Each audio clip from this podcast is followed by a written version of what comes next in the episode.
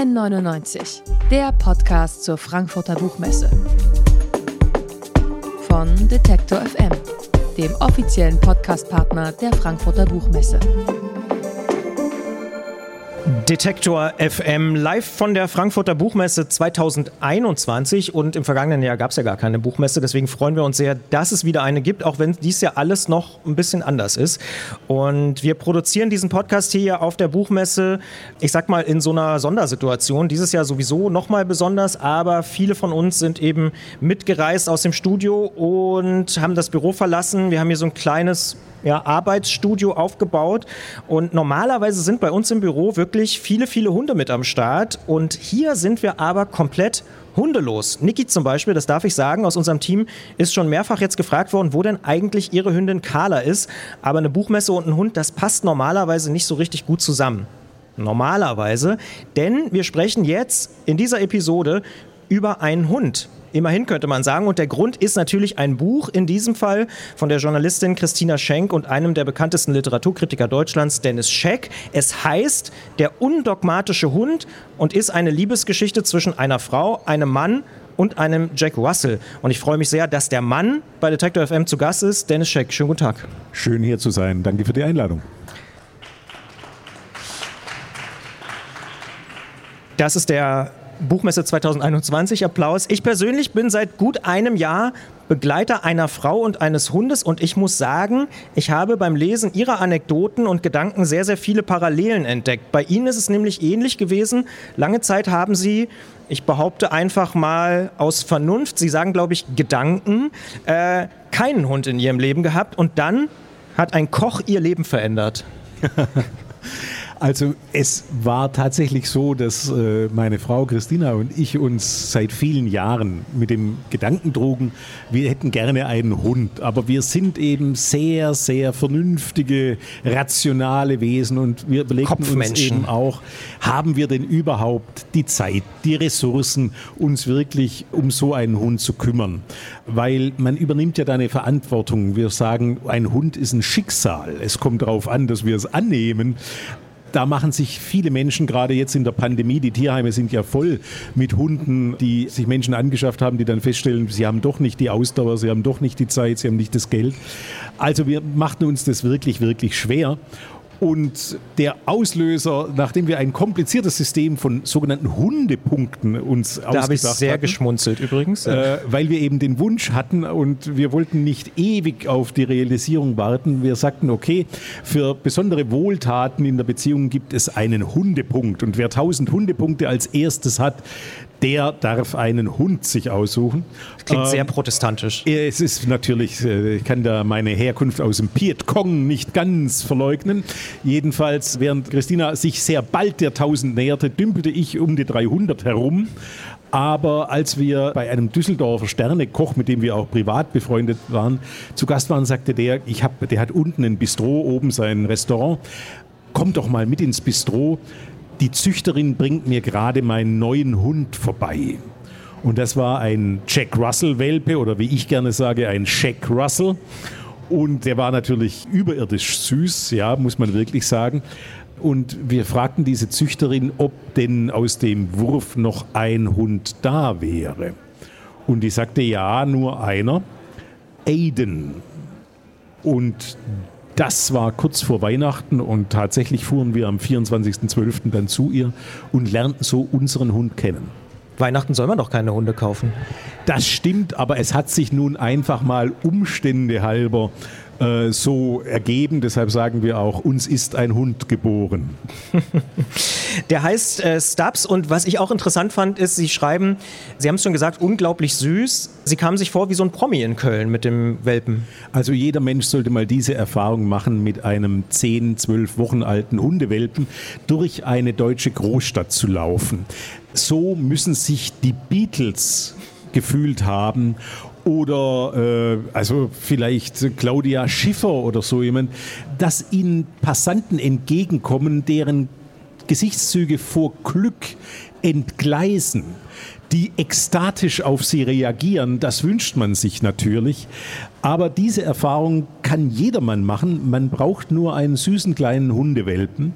Deshalb ist ein Hund auch wirklich das beste Mittel, um die grassierende Einsamkeit zu vertreiben. Und zwar nicht, weil ihnen der Hund in ihrer Einsamkeit Gesellschaft leistet, sondern weil sie über den Hund mit Menschen in Kommunikation treten. Wir werden unglaublich oft angesprochen, in der Bahn, im Flugzeug, im Park, beim Spazierengehen. Was haben wir alles schon mit unserem Hund erlebt? Ich sage immer, mein Hund ist ein Blindenhund. Er führt dazu, dass ich in Bereiche schaue, in die ich freiwillig niemals einen Blick geworfen hätte. Jetzt haben Sie schon über die ganzen positiven oder viele positive Aspekte, natürlich nicht alle gesprochen. Ich kann von meiner Partnerin sagen, die hat mal gesagt, oh, nach zwei, drei Wochen wollte ich den eigentlich wieder loswerden, weil ich war auf einmal so gebunden. Ging Ihnen das auch so? Gab es so einen Moment, wo Sie gesagt haben, oh, das ist jetzt aber ganz schön viel Verantwortung? Naja, das wussten wir vorher. Das muss man sich ja völlig klar machen. Ich meine, ein Hund ist, ich mag überhaupt nicht die Parallele immer zwischen Hunden und Kindern. Da hat Katharina Rutschki, die wunderbare Intellektuelle, in jeder Hinsicht ein Vorbild, mal den wunderbaren Satz geprägt. Ein Kind ist ein sehr schlechter Hundeersatz. Ja? Trotzdem gibt es eine Parallele. Kinder und Hunde zwingen einen natürlich in eine Verantwortung. Und zwar eine Verantwortung, die im Falle eines kleinen Hundes, die ja sehr langlebig sind, durchaus auch 20 Jahre oder länger andauern kann. Und das muss man sich natürlich vorher überlegen, bevor man eine Schicksalsgemeinschaft mit einem Hund eingeht. Der Hund hat ja keine Alternative. Also wenn ich mir einen Hund in mein Heim hole, dann bin ich für den verantwortlich. Und diese Verantwortung, die ist unter Umständen vielleicht sogar größer als die Verantwortung in einer Ehe, wo man sich irgendwann mal in die Augen schauen kann und sagen, hier sind wir, glaube ich, jetzt an einem Scheidepunkt angelangt und du gehst links und ich gehe rechts und wir versuchen das schiedlich und höflich zu machen. Das können Sie mit einem Hund nicht machen.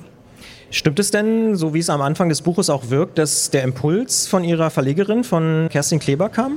Das war tatsächlich so, die hatte uns drauf angesprochen. Tatsächlich hat mein Hund aber vor acht Jahren einen Verlagsvertrag bei Kippenheuer und Witsch unterschrieben und diese faule Bestie hat die ganzen Jahre über keine einzige Zeile verfasst. Nichts, ja. Stattdessen hat es den Vorschuss auf den Kopf gehauen und irgendwann waren wir dann am Ende mit unseren Ausflüchten und mussten gemeinsam tatsächlich schreiben wenigstens ein Drittel des Buches hat er sich dann abbringen lassen. Allerdings weigert er sich, jede Form von PR-Maßnahme für dieses Buch zu treffen. Ich hatte ihm angeboten, wenn er auch nur eine halbe Seite lesen würde, könnte ich uns Auftritte in Las Vegas verschaffen. Aber nichts, ja. Das störrische Vieh weigert sich, sagt, PR ist nicht meine Nummer, ich bin der Thomas Pinschen der Hunde, ich möchte keine Interviews geben, ich möchte keine öffentlichen Auftritte. Na gut, bei Lesungen begleitet er uns und guckt süß, aber mehr kann er auch nicht. Beteiligt er sich am Haushalt? Nee. Doch, das muss man allerdings sagen. Also ist insbesondere was die Speiseplanung angeht. Wir haben überhaupt das breite Themenspektrum Fressen vollkommen unterschätzt, bevor wir diesen Hund bekamen. Der weist er uns doch immer wieder darauf hin. Auch was körperliche Fitness angeht, ist er, ich nenne ihn immer meinen Personal Trainer, ist er absolut vorbildlich. Aber jetzt mal eine Sekunde, um ernst zu werden.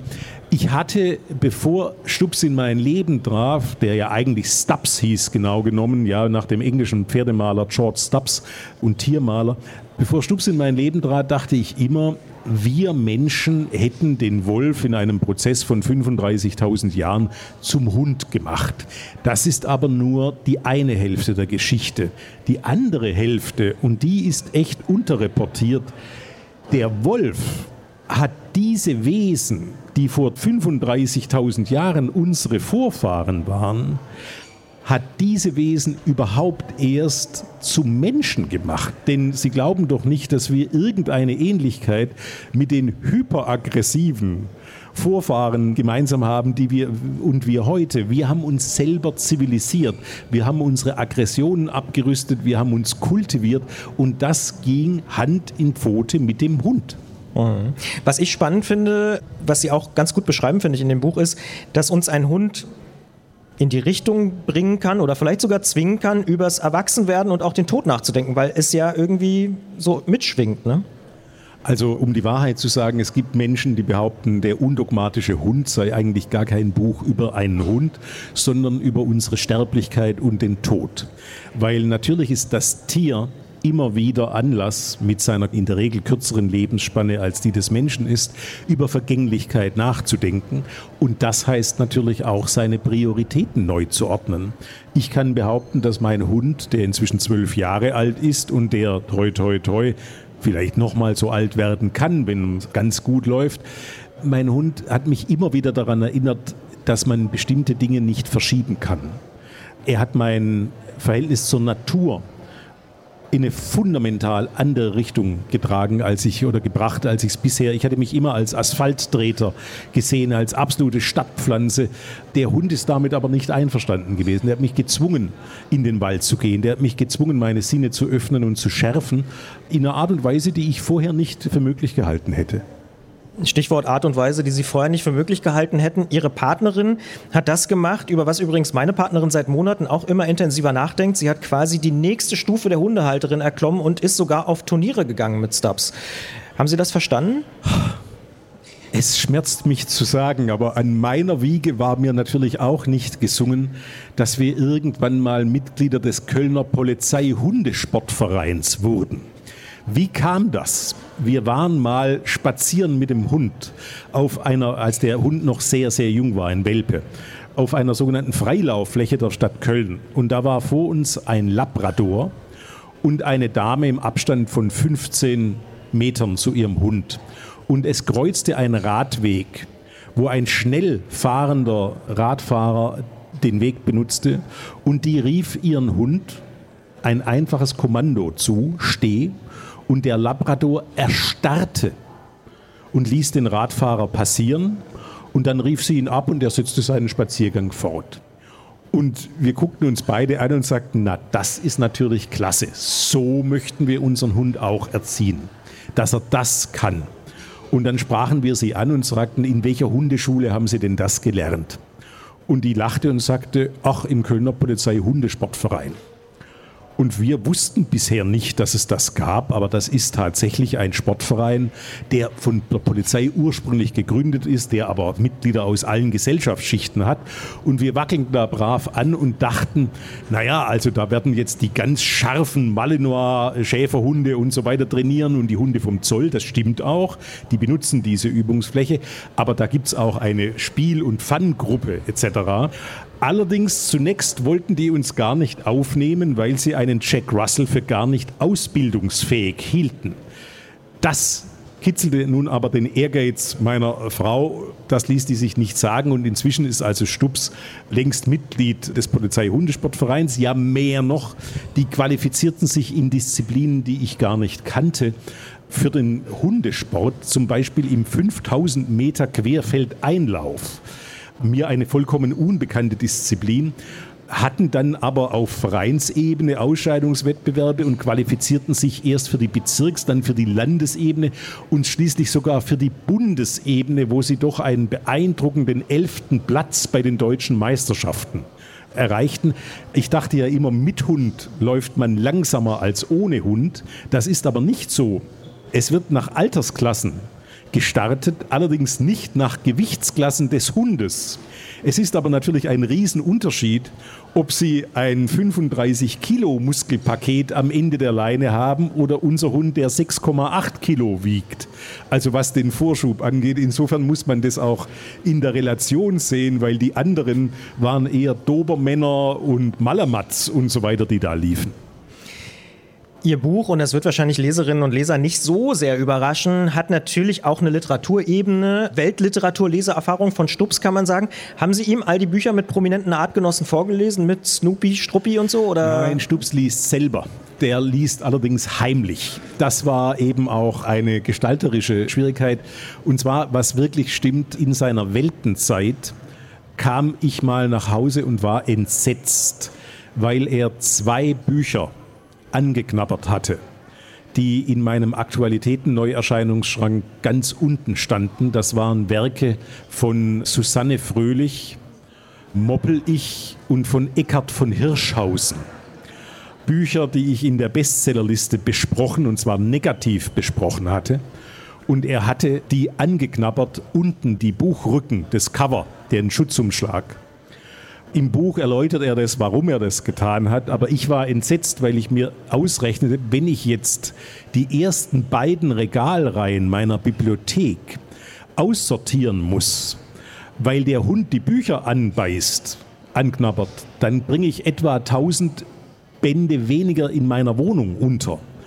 Das hätte mich doch etwas irritiert, aber er hat es daraufhin gelassen und ließ jetzt nur noch heimlich. Er wollte mein Urteil eigentlich nur sekundieren und sagen, also das kannst du vergessen, die Dinger. Nun ja, so ist es. Aber er hat sich selber einen Weg durch die Weltliteratur gefressen, gelesen meine ich, ja. Allerdings er, und das war ganz wichtig, weil er brauchte ja eine eigene Stimme im Buch, und Sie haben es wahrscheinlich bemerkt, ich spreche ja einen ganz entzückenden süddeutschen Dialekt, man nennt ihn Schwäbisch. Mein Hund allerdings ist kein Schwabe, sondern mein Hund stammt aus dem Ruhrgebiet und der spricht astreines Pottdeutsch. Hömmer.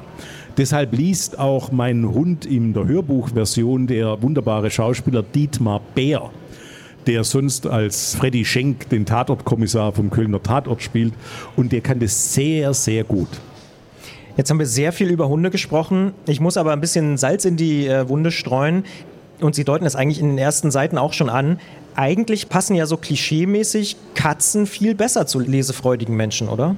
Naja, klar, weil Katzenbesitzer haben sehr viel Zeit zum Lesen, während Hundebesitzer ja fortlaufend Gassi gehen müssen. Das meine ich. Andererseits, einer der wichtigsten Texte in der deutschen Literatur des 20. Jahrhunderts ist ganz sicher Herr und Hund von Thomas Mann. Von Virginia Woolf oder wie mein Hund sie ausspricht, Virginia Woolf, gibt es ja diesen wunderbaren Roman Flash das ist eine Satire auf das Genre der Autobiografie. Das ist die Autobiografie des Cocker Spaniels einer englischen Dichterin, Elizabeth Browning. Und das wichtigste Buch, glaube ich, der modernen Hundeliteratur stammt von niemand anderem als dem US-amerikanischen Erzähler Paul Auster, der in Timbuktu ja zu profunden philosophischen Schlüssen und religiösen Schlüssen führt, weil er erkennt, was kommt raus, wenn man das Wort Gott rückwärts liest, da ist ein verschlüsselter Sinn enthalten.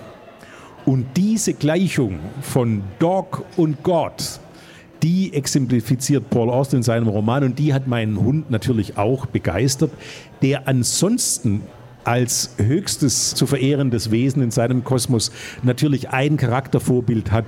Das ist Snoopy aus Charles M. Schulz Peanuts. Denn, und damit geht unser Buch auch zu Ende, da gibt es ja dieses berühmte Panel von Charlie Brown und Snoopy, die auf einem Steg an einem See sitzen und Charlie Brown sagt zu seinem Hund Snoopy, eines Tages werden wir sterben. Und Snoopy nickt und erwidert daraufhin, ja, aber an allen anderen Tagen nicht. Und das ist der größte Trost der Transzendenz, die ich im Angebot habe. Sie erzählen ja nicht einfach nur, sag ich mal, oder ausschließlich, was Sie so mit Ihrem Hund machen, sondern Sie schweifen auch immer mal wieder neben der Literatur in die Kultur- und Menschheitsgeschichte ab. Die Anekdote mit, ich sag mal, dem Perspektivwechsel auf den Wolf haben Sie auch schon erzählt gerade. Was lernen wir denn sonst noch von Hunden über unsere Gesellschaft? Also Sie haben zum Beispiel gesagt, Menschen sind biophil. Das ist eine Formulierung von dem US-amerikanischen Zoologen, Biologen E.O. Wilson der uns eben charakterisiert als wir sind die einzigen biophilen Wesen neben dem Hund. Wir mögen andere Wesen. Das ist im Tierreich selten verbreitet. Versuchen Sie sich mal neben ein Löwenrudel zum Kuscheln zu legen oder so, das wird auf wenig Gegenliebe stoßen. Ja? Äh, aber das ist schon, wir umgeben uns gern mit Tieren. Warum? Weil wir enorm viel von Tieren lernen können. Vor allem, und das ist vielleicht das Allerwichtigste bei so einer narzisstischen Veranstaltung wie einer Buchmesse, das Tier lenkt unseren Blick vom eigenen Nabel hinaus auf die Welt. Und das ist schon ganz, ganz wichtig. Wissen Sie, ich lerne nicht zuletzt von meinem Hund, mich nicht so wichtig zu nehmen. Wichtig ist eine kleine Zwischenmahlzeit, ein Knapperstänkchen. Wichtig ist ein Spaziergang in der Sonne. Wichtig ist ein Sonnenbad. Wichtig ist, sich in einem toten Vogel zu wälzen. Wichtig ist nicht, was im Spiegel über einem steht. Dennis Scheck und Christina Schenk, Der undogmatische Hund, eine Liebesgeschichte zwischen einer Frau, einem Mann und einem Jack Russell. Kiepenheuer und Witsch ist der Verlag, 288 Seiten hat das Buch, 22 Euro kostet Ich sage vielen Dank für das Gespräch und habe eine letzte Frage. Wann sehen Sie Stups wieder? Am Freitag. Vielen Dank. Dank Ihnen. N99, der Podcast zur Frankfurter Buchmesse von Detektor FM, dem offiziellen Podcastpartner der Frankfurter Buchmesse.